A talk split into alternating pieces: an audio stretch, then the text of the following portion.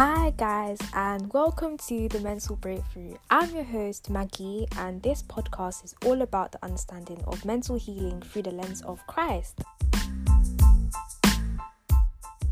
Hey, guys, and welcome back to another episode of the Mental Breakthrough. I hope you're all well, I hope you're all good. So, in today's episode, we're going to be talking about masculinity, and I have four men of God here Hi guys, my name's J'shawn. Um, I'm 19 years old and I study drama and psychology. Hi guys, my name's Craig. I'm 18. I'm a fellow podcaster and I study law and business in college. I'm going to be 18 very soon and I study uh, sciences and religious studies at college. Hello, my name's Prince. I'm 17 and I'm a student at sixth form. Okay, um, thank you guys for introducing yourselves. So now that we've actually heard a bit of information from where they're from, um, we can actually have like um, you know, different perspectives, especially all four of these people come from different areas of, you know, um, London as well. So it's quite nice to see in it like, you know, you know, what kind of struggles you guys went through.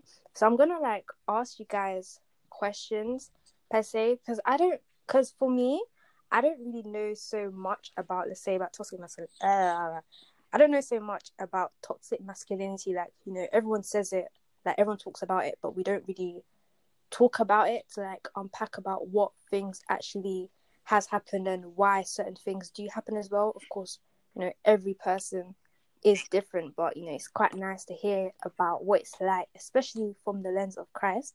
So, first question I want to ask you guys, like, growing up as a black boy, what pressure did you guys have in the household?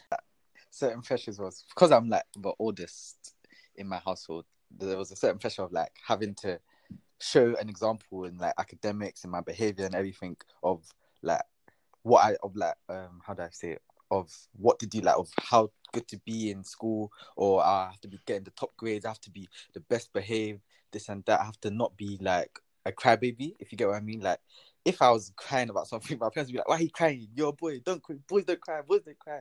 So there's a certain pressure of having to uphold certain standards in regards to being the first firstborn because I also have like a younger brother, so I'd always be an example to him. So I think that was one pressure growing up. Okay, I'll go next. Uh, if I'm honest, yeah, I was blessed with my mom. Yeah, she was like, she knew how to, not to say like parents, certain parents don't know how to like um make their children behave, but I never had any of those pressures and expectations put on me in terms of oh because you're a boy Craig you must act like this. My mom was chill in it. She, she knows she knows what's good, so she knows like if man's crying, she'll be like raw. He's showing a sign of emotion because I feel like if she never allowed me to show that, I'd have I'd I would have built up that anger and hatred and all of that. Then at one point I would have just burst and it wouldn't have been good. So man was man was calm when it came to pressures and expectations, you know. Yeah, um, I'm similar to Craig. My mum was really um supportive. She never really pressured me to be any type of way. Um, she didn't really pressure me to conform to kind of um the ideologies of the world. I grew up around a lot of females, so I was kind of very um what society would say feminine. So I feel like I wasn't really pressured as much. Um, growing up in a Jamaican household, the, in my dad's side, I do remember having to kind of hide my emotions. I was kind of the oldest on my dad's side as well. So I had to kind of act like I was strong and act like I was never weak, if that makes sense. I think that's the only pressure I would say I kind of went through. Um, to be fair, I'm the youngest out of um, three, so I would say the only pressure I had was the pressure of doing, you know, well in education. Apart from that, I would say at home there wasn't a certain manner that I had to uphold. I wouldn't say that I had to, you know, fake, fake who I was. I was just being me throughout my youth. As well, even with all you guys actually saying all the all this, like the the first thing that obviously comes and everyone kind of hears as well is um the whole thing when you hear throughout growing up is man up or or you can't cry or get a grip or something all these things would be um all these things would be like said as well and one thing that i realized because I feel like this really came to my heart for me to actually make this episode because there was a time when um so in my English lesson we're doing like hegemonic masculinity and stuff and we were just talking about like how it's going through, you know, all this and that. And I was just like, right, this is actually really crazy. And the way like there's an author of the book I'm actually reading is that she basically said um we need to teach young boys into not conforming into these ideologies. And the way that she actually said it was actually quite nice. It was quite effective. I'm not gonna lie. And I was like, mm, that's actually that a lot of things she was saying was very true. And one thing that I realized as well is that this is across to all people in terms of it's okay to not be okay. Like it's literally okay to feel feelings. It's okay to break down and actually want to cry. Like she says, crying has to be for a gender. Get a grip because when you were all kids, you all you all were crying. Like you were all crying. So it's definitely something that you know it it's actually natural and it's okay to not be okay. It's actually okay to be vulnerable. And I feel like that's one thing that I actually hate how society has made a thing where if you're vulnerable, you're weak. But I mean, if we look at Christ, he was vulnerable and he, you know, had to, he had, he was, uh, he was vulnerable to the point of death. And, you know, he is, you know, the standard that we should always be living up to as well. Yeah, I hear that to be honest, but at the same time, like Christ was half God. I'll be real. I know people are going to be like, "Don't go there," but God was perfect and did it. But if I'm honest, yeah, Christ went through persecutions and all of that. But I feel like we're, we're a bit different from God. I'll be real, because man just had he had he had um, what's it? He had a mission to go to and accomplish his. Whereas us, I don't know. I feel like we have to go more than what Christ did to a certain extent. If you know, if you know what I'm like, do you kind of know what I'm coming from in terms of? Um, I feel like Thanks. Um, I feel like if we okay, if you're speaking from a Christian perspective as a, like a born again believer, we have to remember that you know we're not so different from God. Like we have been given His nature, and if we look at the fruits of the Spirit, Galatians five twenty two, we see that you know one of the um, one of the fruits of the Spirit is love. So in that, God's love was given to us. Romans five as well, His love was poured into our heart. So it's literally God's love flowing through us. So we're not as different from God that people may see, if that makes sense. So I do think, um, like Maggie said, Christ is our standard, but also we have been given his nature. So the way God loves is the way we love as Indian Christians, if that makes sense. Yeah. Also, like with what was originally said about like the pressures growing up. I feel like the pressure didn't even come from the family. Like mostly the pressures of like masculinity and whatnot. It comes from society. It comes from like your classmates and like even growing up, even at our age right now, it's like oh, certain things you have to do. Like let's say my school, ah, someone like slaps you around the head as a joke because there's so many people around you. You can't just allow it. You have to go and ah, go and try and slap them back. Like even small, small things like that. That shows like how masculinity is kind of like a thing that you kind of have to uphold. But then I feel like with crying and stuff like that, you have to remember that the one of the most impactful verses in the Bible is Jesus wept because it shows us that Jesus has that emotion. It shows us that as a man, he was even shown as a man. Listen, you don't have to uphold to like warrior expectations or courageous expectations of not crying, but because crying is like probably the most courageous thing you can do if you're being honest, because it, it's really a display of your emotions. So I think like one thing that people have to remember is that even as a man, it's all right to cry. Like it's actually okay to cry. Maybe not in front of other people, but like at least in the comfort of your own home, it's okay to cry and let release of those emotions because it's a really good um, what's it called, uh, release. So yeah. Yeah, definitely. On to my next question. Did society or social media push you to fit in as a black boy to white Wait, can I ideologies? just ask, ask you a question. What do you mean when you say white ideologies? Because I feel like there is pressure being put on black people by other black people to get the new des- the new designer garms to listen to a certain type of music. So yeah, what do you mean by white ideologies? when I say that, yeah, because I grew up in Essex, right, and school I went to was in Essex, and I kind of saw it that from the black boys. So, like, cause you're in the in the school, the majorities are white people, yeah. Like, you just have to your pressure to like fit into how they were.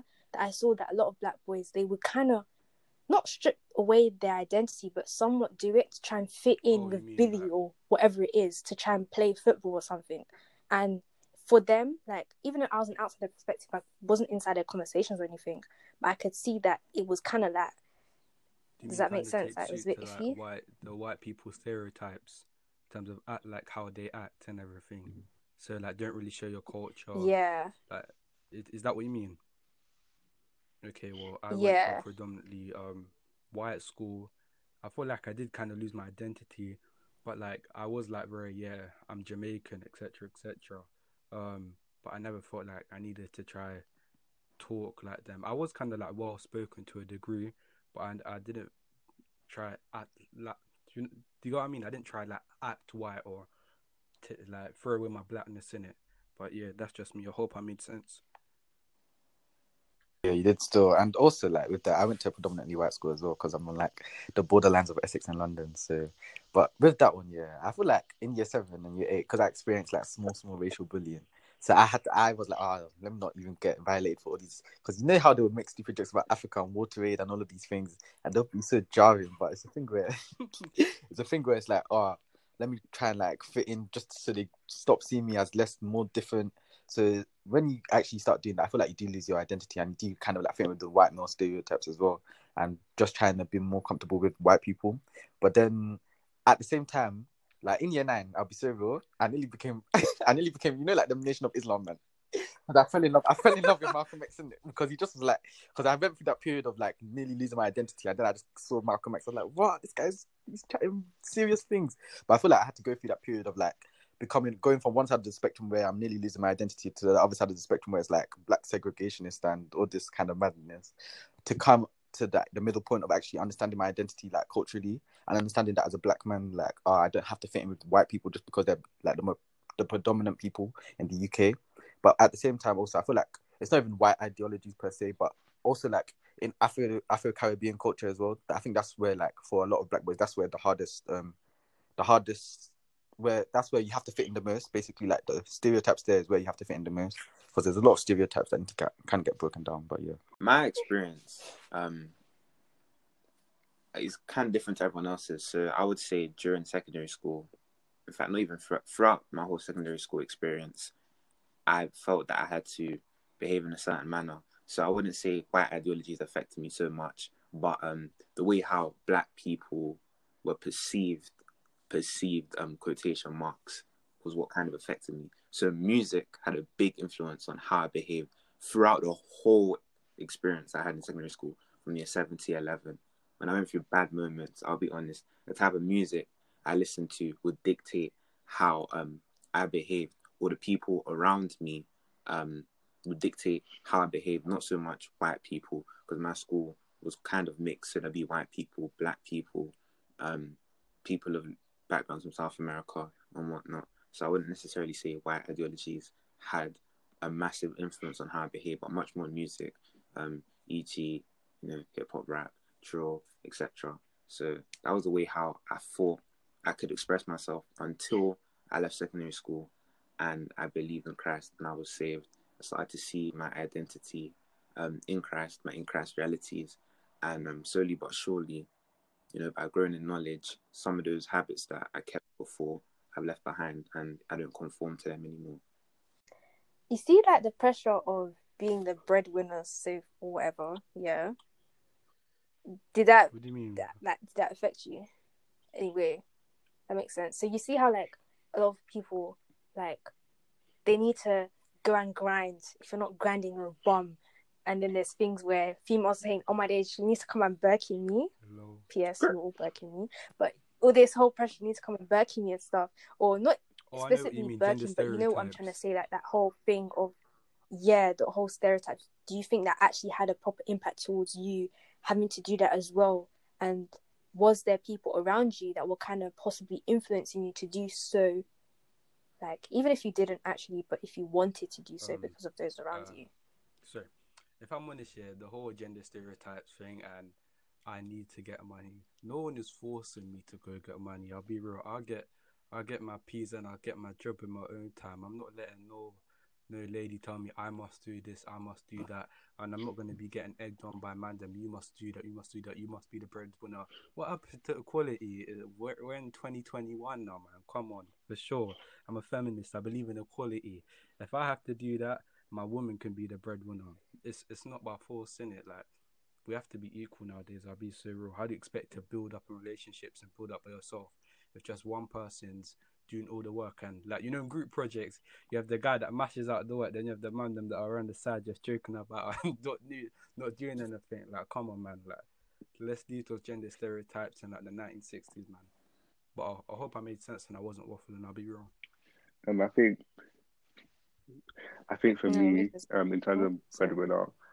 Obviously I lived with my mum, and she was like a single mum, so I felt like I had this innate pressure to kind of like be the man of the house and kind of be the provider. Um, I started working from 16, and I know for me, from my experience, I kind of lost my identity in my work life and and became someone who would work seven days a week. Um, I had two jobs, and I always felt like I needed to get more money. I don't know where that sense of like greed and lust came from, but I know it was kind of like my peers are like seeing other people go on holidays. I would always like want to do the same and kind of thing. I feel like that would always motivate my kind of need for money. If that makes sense. And it was kind of that love of money, uh, love of money, kind of stem stemmed from like just me wanting to be a bread breadwinner, breadwinner. Sorry, but yeah. So that's my experience of it. Like, how did that affect you, look mentally? Um, I feel that with this question, it depends what angle you come from. I would I would say I was influenced, but there wasn't a heavy, heavy pressure to deliver or go to work. I that's because I'm the youngest of three siblings, so kind of been provided for in a way.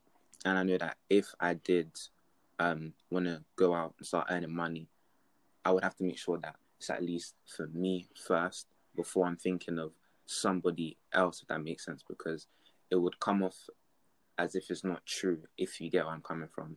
Um, and how it affected me, because I haven't been too deeply involved um, with, you know, I wouldn't even, not even too deeply involved. I wouldn't say I entertained the thought too much. So it hasn't had an effect on me. But people around me, I would say, um, as in friends and whatnot, it's had an effect on them. And sometimes they give me feedback on um, things that they've done and they wish that, you know, they wouldn't have done. So as far as mentally affecting me, hasn't affected me too much. Not really concerned about it. I feel like because my family's like middle class, but like lower middle class, so I would wake up in the middle of the night, like 2 a.m. I remember waking up in the middle of the night, 2 a.m. bare times, and my mom's going off to work because like we both my parents needed like um my mom had like two jobs, well my dad had a job as well just to provide for us, and I, I feel like with me it wasn't more about providing for my family, but providing for myself so my mum and dad didn't have to provide for me, if you get what I mean. So it's like ah, I'll go and look, out for a job to try and get a job so they don't have to buy me different things so I can buy myself different things. And although like I never entertained something like food, but the thought was always in my head because I saw some of my friends doing it. So like, ah, if I do food, it will be so much easier for my mum and dad to just like focus on my other other siblings instead of myself. So I feel like stuff like that it can have a pressure. That's why I understand why people actually do fraud and why people do like these illegal activities because it's like, oh, I want to provide for myself so my family doesn't have to. But yeah, I think that would just be my input there. That's a solid point, bro, with the whole fraud thing. But for me, in terms of like how did it affect me mentally, I, I'm a, I'm very similar to Prince in terms of like I'm the youngest of um two siblings, in fact. So when I was young, like I never experienced what um E-Man experienced in terms of like his mom, um, well my mom rushing off to work and at the middle of the night. So in some sense, like I do come from like a middle class family or lower middle class. I don't, don't know what you classify, but we're, we're not we're not like Jeff Jeff Bezos type money, yeah. But like to a degree, I was like privileged in terms of like there was no pressure of like I need to work by 11 or 12, 13 or 14. But then again, I did feel kind of lazy because now in college, it's just like I see all my guys working. I know a couple guys that bang the F, and I'm just thinking, bro, like I actually need a job. So maybe now the pressure's creeping because I'm 18. I do need to start earning my own money. But then it's, yeah, yeah, that's it. Still, Mm, mm, mm. My next question, yeah, is what pressure did you get from females? well, as the purest virgin in the room, you know like that. Um, like, what do, in terms of pressure, what do you mean? Like sexual pressure? No, not pleasure. sexual pressure. What, what do you mean? No, what am I talking about? Take it wherever you want to. Take whatever Pressure, angle you want um, to take it. Honestly, I mean, I'm the purest virgin, so I, I don't know about any pressure from girls. But when I'm in the room, them with the man, them, I know about the pressure. I'll be real, because it's just like, raw, like my guys, guys would just be like, yeah, one one in the group that just be like, yeah, she wants me to do this, and she wants me to buy her that, like buy her this ring, do that in the bedroom. I'm just thinking, chilling on my dorm. I'm just thinking, Bro, thank God I I ain't in no relationship, man. I, I ain't have to experience none of this pain, none of this. So if I'm honest, I have to sit this one out because I have nothing, nothing useful to say. I'll be real. Yeah, the pressure was more like I don't know how to explain it, but I feel like a lot of men them might not like agree with this, but I feel like this is very true. That a lot of men them they seek val- they get validation from like getting a girl, from acquiring a girl or something, or like getting girls. So it's a thing where uh, I was always trying to like chase girls when I was a bit younger. So like probably year 9, 10, 11, 12 years like that. I was always trying to chase a girl to get that validation from man because it's like where you get a girl and you maybe do something with her, you will ah the man will be like, ah, you're cold, you're hard, you're hard, you're hard, this and that, this and that. But then I feel like I don't know how to explain it, but it's just a bit mad really because I feel like a lot of men them also subconsciously they view girls as um, what's it called? As um Um, yeah, like sexual objects. object Yeah, sexual just objects of pleasure. So I think that pressure as well. So there's it's like a it's like a dichotomy. Like you have to try and um I feel like especially as believers now we have to change we have to um, what's it called? We have to we Renew renew, our our mind. minds, that's the word. We have to renew our minds to the a sense that we don't need to get validation from like girls or anything like that. We have to renew our mind to the fact that our validation is in Christ and that he's already accepted us, like he's already justified us, everything like that. So I feel like that's that's like the craziest thing. But yeah, the the chasing girls thing is very very mad. But yeah, Oh wait, can I just add on to that quickly, man? Sorry, um, I'll let you go after this, Prince. But um, in terms of seeking validation, I hear that one hundred percent because I was watching a video of Nay. I'm not sure how you say his name, but he was spitting some facts. Was just like a lot of man them do this. A lot of man them feel like, rah, if I get the bread, I'll be able to get girls. The- You know, like the designer garms, Donnies will be having bust downs, but don't know when the next how to pay their next rent just to go um get girls. Like it, it, it's a bit crazy that the stuff that we do and seek from girls, even though they, they don't really care. Well, most girls don't really care about that to a degree. You're just you're really impressing no one, and your bread is just you're gonna go into overdraft to the bank. It's a bit peak, can't be real. But yeah, um, hearing from everyone else has said, hopefully I didn't speak for too long, but before you know, you even get pressured by girls or someone wants to get into a relationship and whatnot, you have to understand the love of God first before you want to start doing something with someone else and whatever you want to be doing because it's so dangerous to feel as if you're prepared because you just have money or you have certain properties or certain what's the word? Yeah, certain whatever you want to call it. Um, and so for me, at a young age, you know, prior to me not knowing Christ, I can relate with Emmanuel because, you know, in secondary school, if you're not chasing a girl, if you're not speaking to a girl, you're not perceived as normal. You're moist, you're wet, and whatnot. And so there's so many things that can even happen from those pressures. But some people may, you know, sorry, but I have to mention this. Some people may fall into masturbation, or some people become victims of lust. And as Emmanuel said, you know, girls start to become objectified, and that happened to me as well because certain people I knew in secondary school and certain friendship groups, I didn't see girls for who they truly were. I just saw them as an object or a tool. Um, and it does affect you for a long while because even if you're speaking to somebody in that time period who may be serious and whatnot, you just see them as a tool. You don't actually care for them, and it's just about your desires and what you want. And I would say from maybe year nine to year ten, that time period, I was seeking a lot of validation from girls. I was just chasing them, um, and it's also good to you know self-assess yourself and be honest because for like a lot of people suffer these similar issues, but you know they may not have the same support systems that I did at the time to help me realize what I was going through. And I can't lie, mentally, emotionally, physically, it gets exhausting. It gets so so exhausting, and me as well. Before Christ, I didn't have any coping mechanisms, so I would bottle all emotions in. Then next thing you know, I'm in class. I flip the table across the classroom, and it's a detention. Was my way of expressing things, and I feel podcasts like this are helpful because it breeds a safe environment for people who suffer with certain things to come out and you know are saying you know you're not alone you know we're here for you even if you don't want to speak to us you know God's there for you and whatnot. So like it's important to you know just really air this out and be honest. But yeah that was just my experience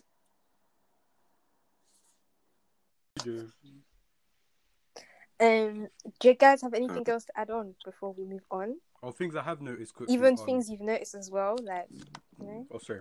Yeah, things that I've noticed from Mandem, they'll they'll um, pick on weaker kids basically in front of Mandem and think that they're cool and be like, "Rah, man, man's got stiff leg, do do do do like in front of girls." But when you're with that person by themselves, they won't do it.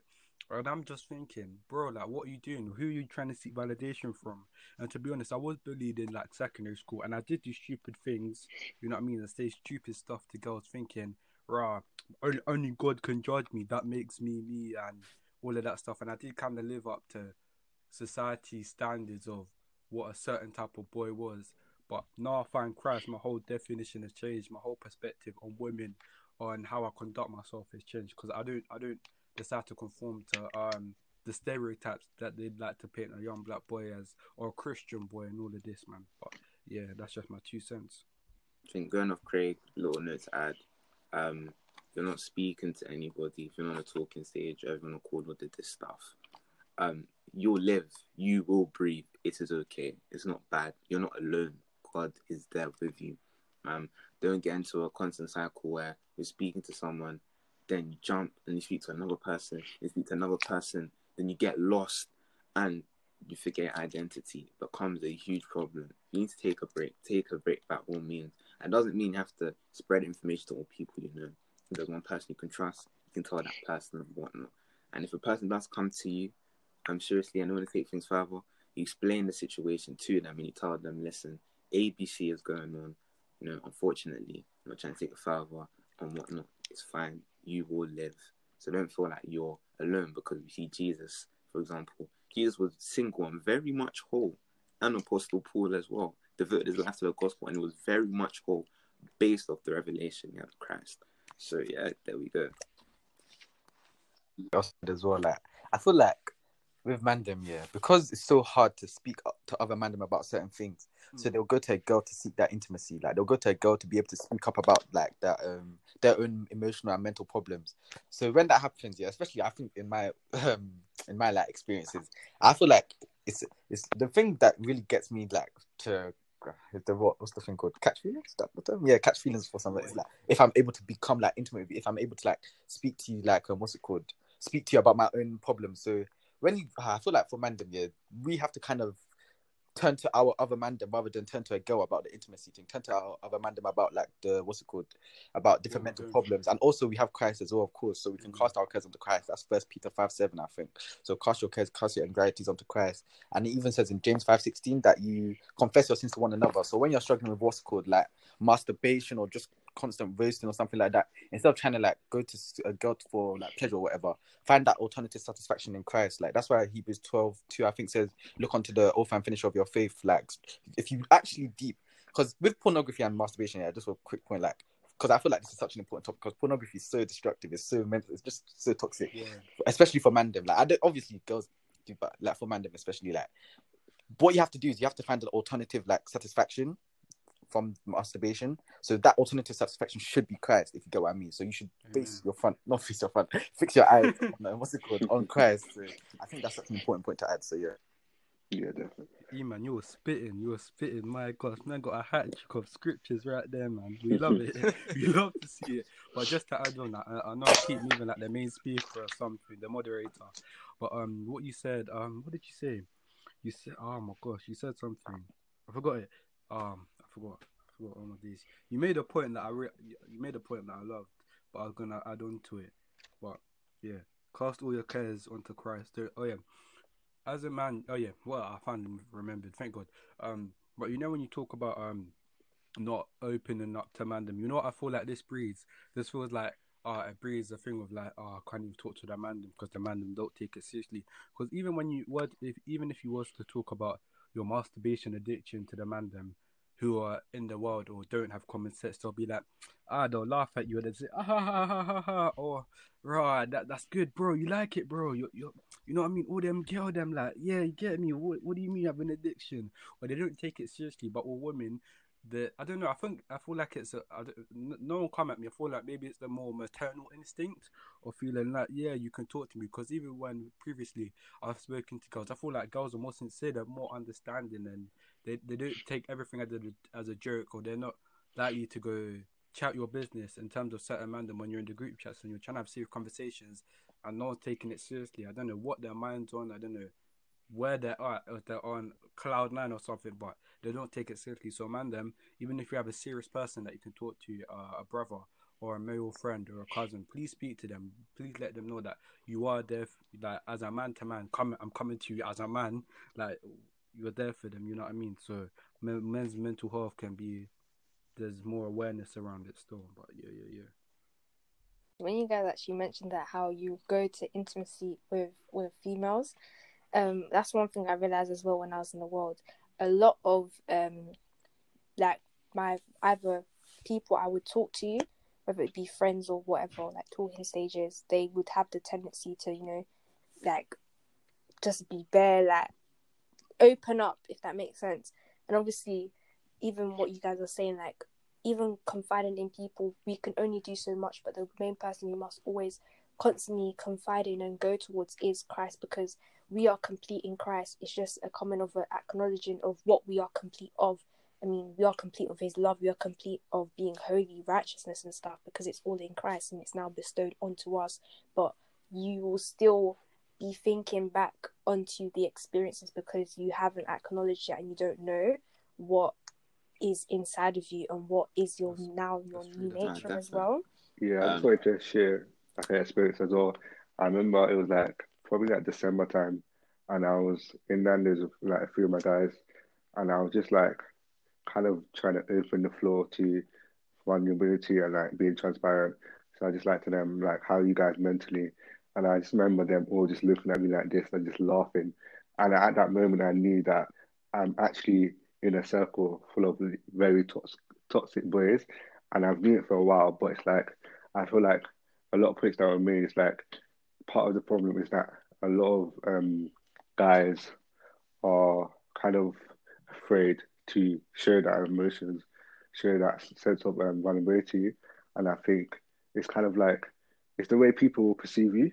I think that's what stops them from sharing their emotions, and it kind of links with um, fragile masculinity, which is like the anxiety of like perceiving like of people perceiving perceiving you of like gay or feminine stuff stuff like that. I think it's really detrimental, and I think it does lead to people kind of seeking emotional intimacy from like loads of different females. And I think that that is definitely part of the problem. So yeah, I just wanted to share that, I guess. Nah, definitely, J'shawn, you chopped it up. Um, going off J'shawn's point, feel as if with certain friends are males, due to society's paradigm on um affection, love, and whatnot, you can't necessarily go to some of them. Um, and so even if you were to go to some of them, some of them may not understand because they haven't been through it.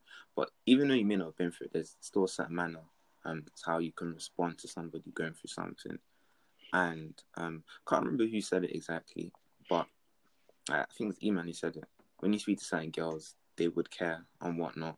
And we are having conversations with Maggie and whatnot.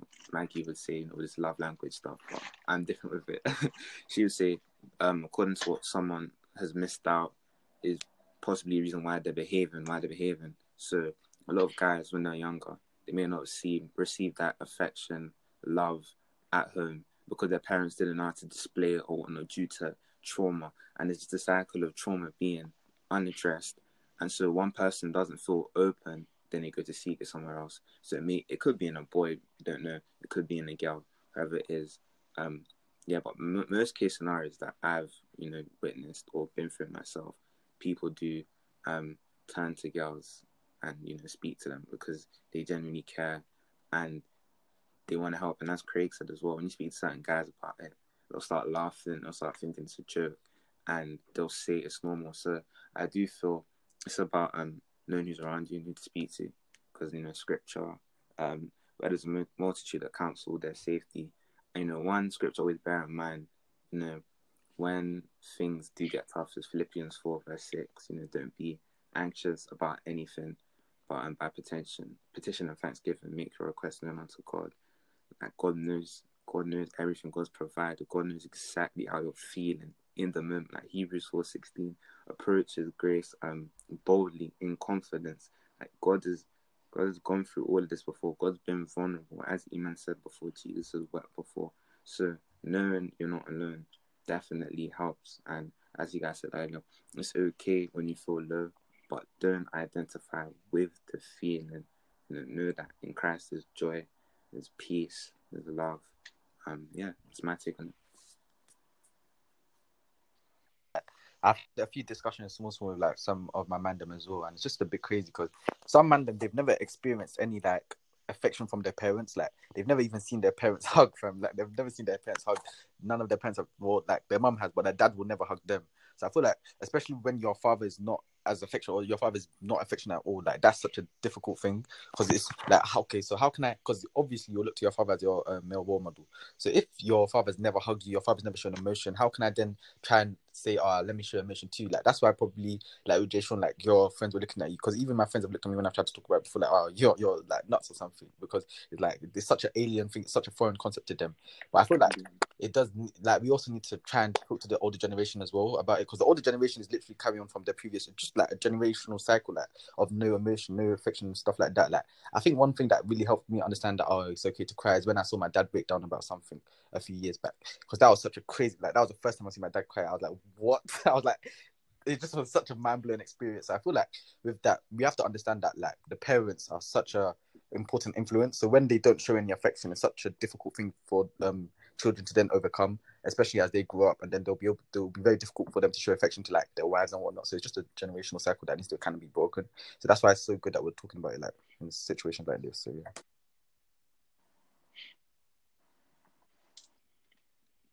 From like people, what people have said to you in terms of like things like man up, um, don't cry, or I don't know what's the other one. And it's not get a grip, by the way. I, I can't even remember. I literally saw it earlier as well. I can't even remember. Get a grip. That's my thing. But anyways, like this whole thing of what people have said to you, like what did it feel like? What was it like transitioning transitioning into like when Christ had come when when you received Christ, what was it like? Like with these things that you'd grown up to and now it's something a whole different thing. It's now Wait, you so know, what do you mean? So when you transition to complete and and then people are still telling you to man up and grow up, and why are you crying because you're a boy? Isn't that how does that feel? yeah, like Yeah. things that you were told from young and now knowing that it's not your reality anymore. Like what was it like? Again, we're starting. But you know the whole man up thing and boys don't cry. I'm sorry, but that that is th- those type of comments get me so irate because what do you mean man up and boys don't cry? What? So when you were born, you think your dad was just there with a straight face, like, no, no, was shedding This tears guy getting really. So when I'm emotional, no, bro. But when I get emotional, of course I'm gonna shed a tear. When you go to a funeral, are you gonna tell your mum not to cry? Ah, don't cry, she's dead in it. Women don't cry. What kind of foolishness is that, man? When people are emotional, let your tears flow. I'd rather see my bro let his tears flow than him go do a mad team, him go say um some rude stuff to people. Like we need to learn to let our emotions come out. And as a Christian, I'm seeing those things. I'm just thinking, Nah, man. Like I've received Christ, bro. Man is calm. I am comfy. What do you mean? I will cry to my father. I will cry to God, bro. What, what, what do you mean about don't cry? It's very stupid, and people need to grow out of that mentality. Because even that, I feel like leads on to toxic masculinity. Because what is then? Are you trying to say that I'm not a man because I, I cry? Like pattern up, man. Get out of here, please, please leave. Sorry, man. Man gets emotional with them things there. Um, I feel like for me, when I um when I kind of learned about my identity in Christ, I think the Holy Spirit was just giving me the discernment and just the wisdom to just realize that you know, gender itself is like a social construct. So what the world um perceives as a man, that wasn't who I was. Does that make sense? So I feel like as I learned my identity even more, I started to kind of conform to that rather than um, Romans 12 to conforming to the standards of the world. And I think that really helped me um, kind of with my own lack of masculinity, I'll say, because like even what the world perceives as um man or what a man is isn't what God sees. Does that make sense? So I think it's like what I always used to say is like God help me see myself how you see me, and I think that's what what has really helped me is rather than looking at outside factors or even my own factors sometimes, just looking at what who Christ sees me, who Christ sees me as, or who I am in Christ, if that makes sense. But yeah, that's that's for me. For me as well, that what's it called? Like when you actually understand, like, um, because I was doing this in religious studies, that when you understand that Christ Himself, the Jews had a very specific like mindset or expectation of what the Messiah would be. Like they thought it would be a warrior, just because of how like they saw um, God in the Old Testament. But that's a different type of chop. But yeah, they thought it would be a warrior. They thought it would be like one um like King David, basically, like just chopping up Romans and everything like that. But Jesus came and he came with such a gentle vibe. Like he came with a he was a non-violent guy. He was a merciful guy. He said, "Listen, you guys, come on." Um, he said to the woman that was stoning, he said, "Listen, who, which one of you didn't sin? Cause first sin." And then he said, "Go and sin no more." Like he was talking to Samaritans. He was breaking racial divides. He was breaking like um sexism and all of that stuff. So when you actually understand that Christ is our standard, like everyone said this, but Christ is our standard. You have to understand that the society's um, man up and all of this stuff is just like you as soon as you begin to like renew your mind you just see it as jazz like because them saying man up what's this what is the standard of a man? What's the expectation of a man? The expectation of a man has been distorted by sin fam. So they can't even truly say what their expectation of a man is because it's not a positive expectation. So that's why we look to christ only. So yeah i would say that's my thing with that one. Wow. Love that Eman um and what everyone else has said. Um boy i think Whew, this one is this one is, is, a heavy question. I'll be real.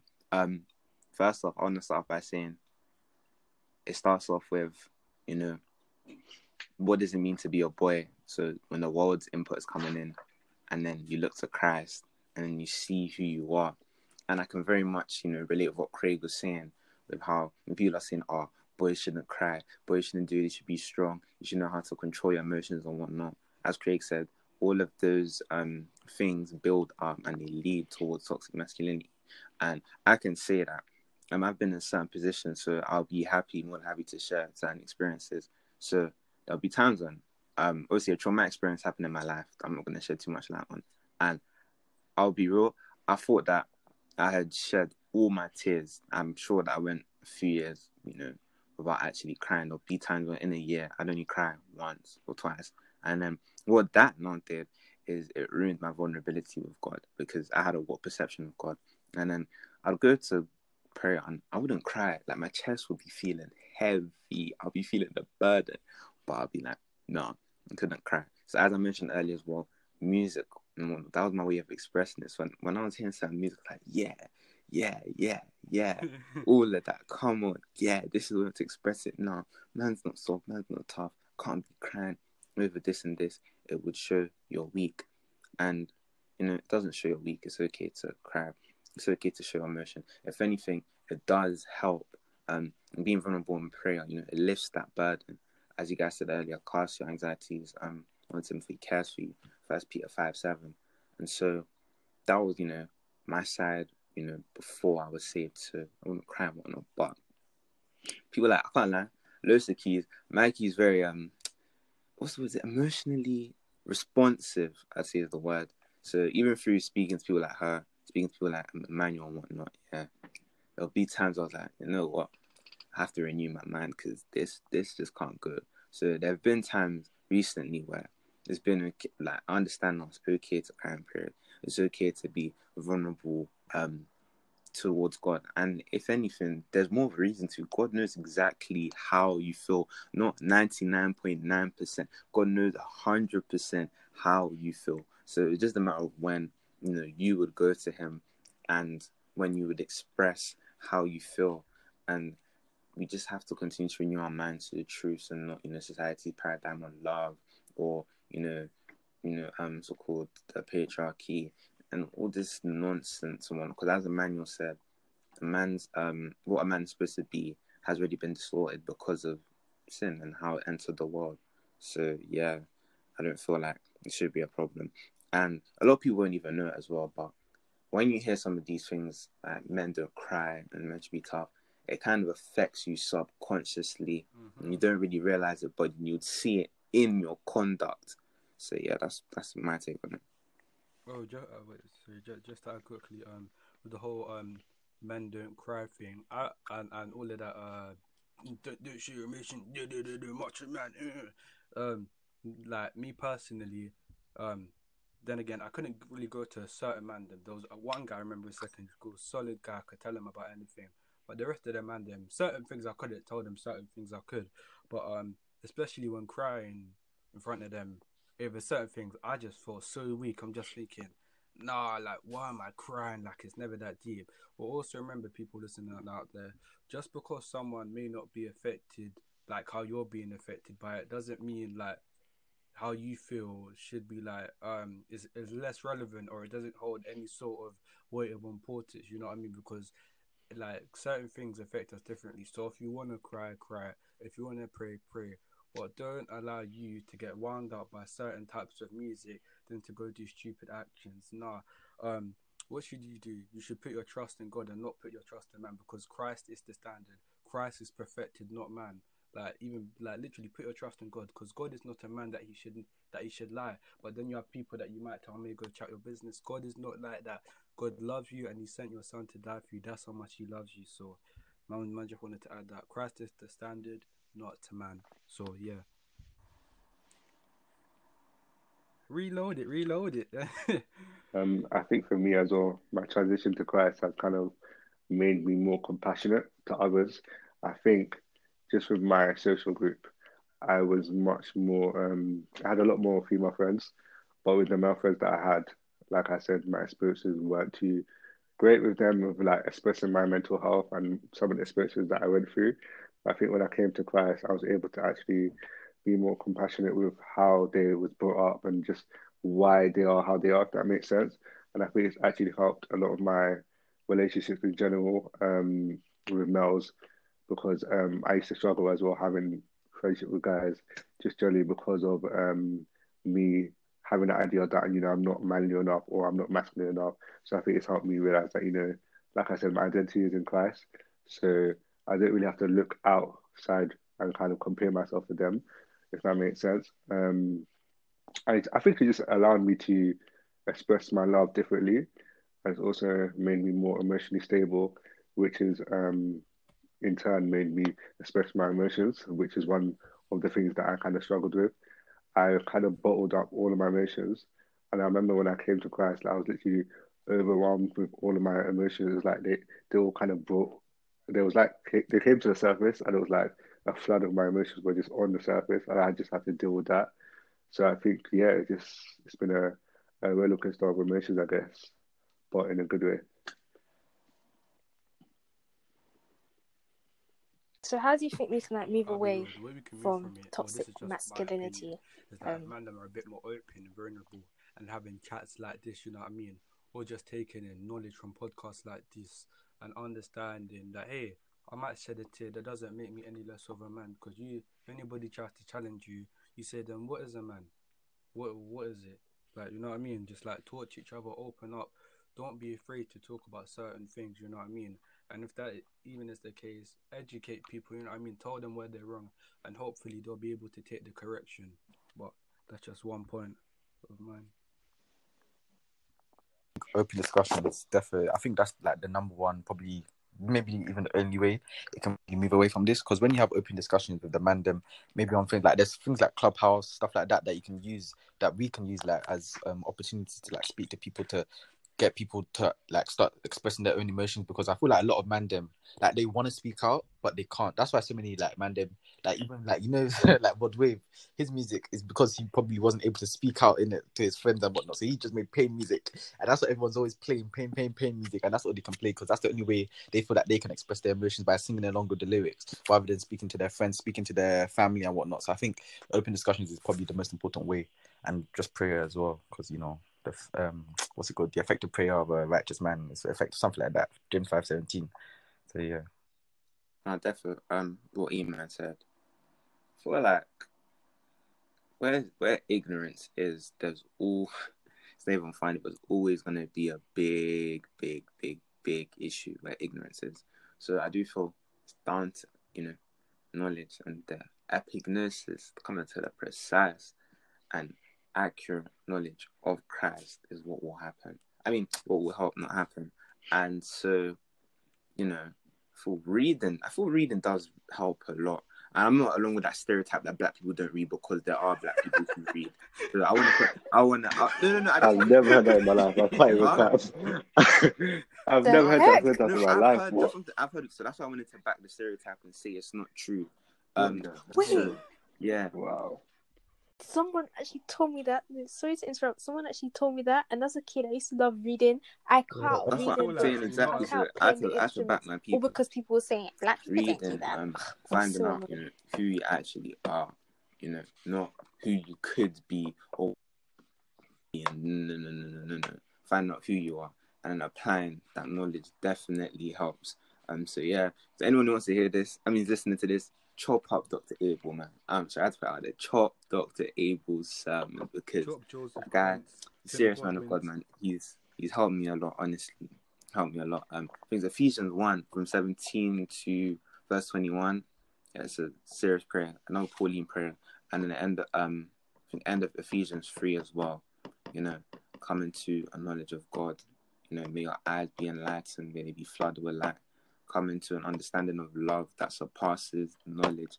That's what um I believe will help you when the doctor's telling you ABC, you say no because in Christ, you know that um this is not possible. Sorry, enough on a tangent, but yeah, that's just that's one of the ways that I feel like people can move away from you know being toxic and whatnot. And as Eman said, um, open discussions and also understanding that everything is a process. You know, just as he came to Christ, everything was a process. It's not just going to happen in the click of a finger. You need people to take things in. You need um time for people to understand things. So you know, respect their space and whatnot. But always be there for them. Be open to receive, you know, what they may tell you, and in whatever way you can help them.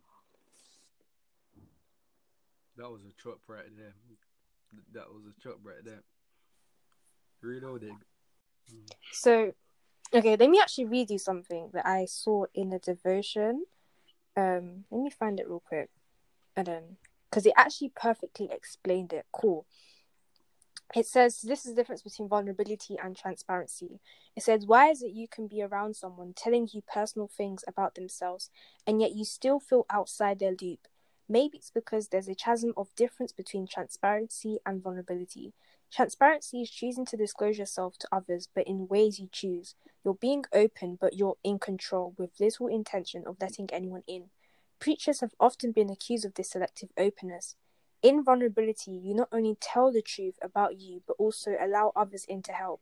You're giving others permission to know the, the pain of your weakness, allowing them to care for you. You're not only allowing yourself to come out of hide- hiding, hiding, but you're also no longer pretending you can solve what you you've you have revealed. Um, the important point is not that something gets fixed, but that nothing ever has to be hidden. Have you been transparent or vulnerable with the issues I- I Can't your lie, you need to life? send me that link. Who Whatever would you is, let yeah, in to that ask was- for their that care You man's gonna help? chop that. Or that was gonna joke, use I it. can't In, lie. man's gonna use it in a spoken word in as a monologue. So you Of me? course, Right man. we. No, but on a serious thing, sir, on a serious on a serious note, yeah, I kind of understand what you mean because on my podcast episode where I gave my own story, that wasn't me being vulnerable because I knew I'm not gonna say certain things before my mom's like, Craig, why did you just let everybody know your business? That was me being transparent and me being open about things, but then being vulnerable to some people, e, e it depends because it depends who you're talking to as well because there's certain people you can be transparent and be open about your past with, but there's certain people that you can be vulnerable and let your emotions be felt. So like I'll be I can be vulnerable with Ian with basically everybody in this call surprisingly. I'll be so real. And I, I don't feel like I need to hide my emotions because I know that they're not gonna make fun of me or anything or chat bad behind my back. And if they do, hopefully you guys don't because that's not crime slant behavior. It will be to like help me, you know what I mean? Like, and just to add on, I feel like you should only be vulnerable to people that you know that can help you. Don't just be vulnerable to anyone and anyone too. So you can say that, well, I opened up to them, but they didn't even help me. There's a difference between just being transparent and just being open. That Like, bro, man's got something to tell you and being vulnerable. But I feel like I'm going on a tangent. So yeah, cut, cut, cut. I think hearing that um, difference between transparency and vulnerability, i am not even too sure that I've actually been vulnerable to anyone except from God because I feel like whenever I express or open up, even to like someone like Mags or um, Ash or J'shawn or anyone like that, it's like when I'm open up to them, it's very difficult for me to speak about certain things. So some things I'll just be like, ah, obviously I'm not too feeling too good about this that, and that. But then other things I'm just keeping quiet because it's like the deepest things in the back of my mind that I'm thinking about. I just don't want to tell anyone. I feel like there's still certain walls that I put up in my head just because I'm like, ah, I can't let myself actually because I feel like with vulnerability, it makes you feel so naked in a sense. Like you know how Adam and Eve were hiding with the fig leaf. That's how I feel sometimes. It's like, yeah, oh wow, I can't be just uh, like it feels weird having someone just know like ah uh, the deepest things that you're thinking about. So I think with that one, I think yeah, I have to definitely deconstruct like the walls and pull them down slowly. But I think the step to that would probably be to start praying to God, being vulnerable with God as well. Because I feel like when you're vulnerable with God, it's easier to be vulnerable with other people. But yeah, hearing that description, yeah, that's sent me. Wait, E man, quickly, just quickly, um, quickly. I know what you mean because well, you can have these thoughts here, but when you speak it, essentially becomes reality. It's now out, it's now out there in the open. Now people know it, and it's not just something you're thinking like behind this wall. So that's why you probably feel like that. Yeah, just want to tap that in quickly. Therapist Craig on the mic. Um, I think for me, like I'm the same as Emmanuel.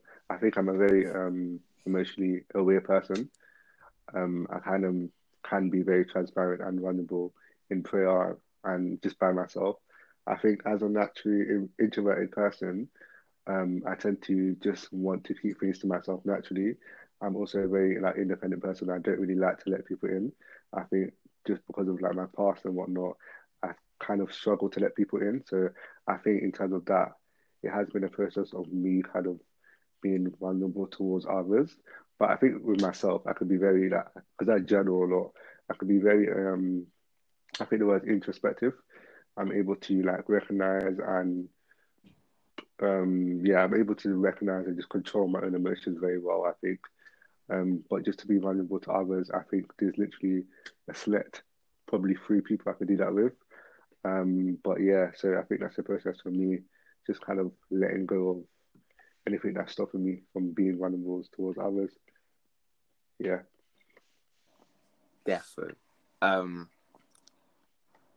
when it comes to transparency and vulner- um, vulnerability, I feel in, hmm, especially in recent times, in recent times, I would definitely say I've been a bit more vulnerable. And that's because I knew that, you know, not in a selfish way, but I knew that I needed their help. Like, and I don't want to, you know, be toxic or anything. So I say in recent times I've been um more vulnerable, but in the question as a whole, as Sean was saying, I thought someone's past can affect them as well, where to whatever extent, whether it's a low or high extent. And me, there were times in secondary school where I was speaking to people and I'd be telling them like this is what is going on. And because I felt like I couldn't speak to people who were close to me, sometimes I end up telling random people, which sounds a bit immense, but that's what happened. And so and I told them, just be like, yeah, cool bruh, um, did it, and you're just like, why did I even tell you in the first place? I told you what's going on, mm-hmm. and it's almost as if you invalidated my feelings. So I feel that's um, a big factor as to why many people tend to be transparent in terms of vulnerable. And as um, Craig said as well, off Eman's point, it now is in the open. So yeah, that was my take on it because um, that was what affected me from being vulnerable and to some extent, maybe now it kind of does because like I used to lose a lot of friends before, and I remember yeah, I'm gonna be vulnerable with this, choose to be vulnerable with this. I said this to one person, yeah, and this was recently. Like, this was like the end of last year, maybe October, November time. I told them, don't want to lose people. And what happened? The friendship, the friendship just collapsed. Um, and I'm not saying it for the sake of saying it, because that was someone's conduct, whether they did it unintentionally or intentionally. The friendship collapses. It's that cool. Man's been vulnerable now, and then you've done this whether it's unintentional or intentional. So that was probably um, a reason why, you know, last year I chose to um, be a bit more transparent. I feel like um, just to go off of Prince's point, but J'shawn, do you have anything to say? No, that was okay. Um, with the terms of people invalidating others. Wait, can you guys hear me? Oh yeah, you can. In terms of invalidating other people's experience, like I feel like people, the best way, like um, I, I've been watching a couple therapy videos, and it's just like the best way you can help someone, yeah, is just by listening to them. You know what I mean? Don't just have your ears open, but listen to them and and try help them. If if you if you're just gonna say, "Ah, yeah, rah, that's mad," like. You might as well just keep keep keep it stepping. I'll be so real. You might as well just not even listen to that person and just say, "Bro, I'll be real. I, I don't know how to help you." Because when you give them that raw, you're then making the person feel that, "Bro, man, just poured out all my emotions to you," and you're just like, "I hear that, man. Still, that is peak and all like that. Like, please, like, be there for them. If if you're really their friend, you, you'd be there for them. You know, I mean, you'd have something useful to say to them. Because imagine if you were in their shoes and you're bored, pouring yourself out, not even being transparent, but being vulnerable because they trust you and they want you to help them, and you're just like, raw. Pattern up, man. Just pattern up, please. Tell them how you can help them. Give them some sort of advice. Because when you do that, they feel like right, they have no one to speak to, and then they that may lead them to go into a very dark, dark spiral. Because you're the last person that they thought they could trust, and you've just given them the that's mad still. You know what I mean? Yeah, yeah, yeah. But yeah, that's what I have to say. Just be there and listen, please. And we've reached an end to this episode. Thank you so much for listening and tuning in. Do make sure to check all the other episodes and social media and make sure to check the next episode, which is gonna be a continuation of this. I hope you guys are blessed, and until next time.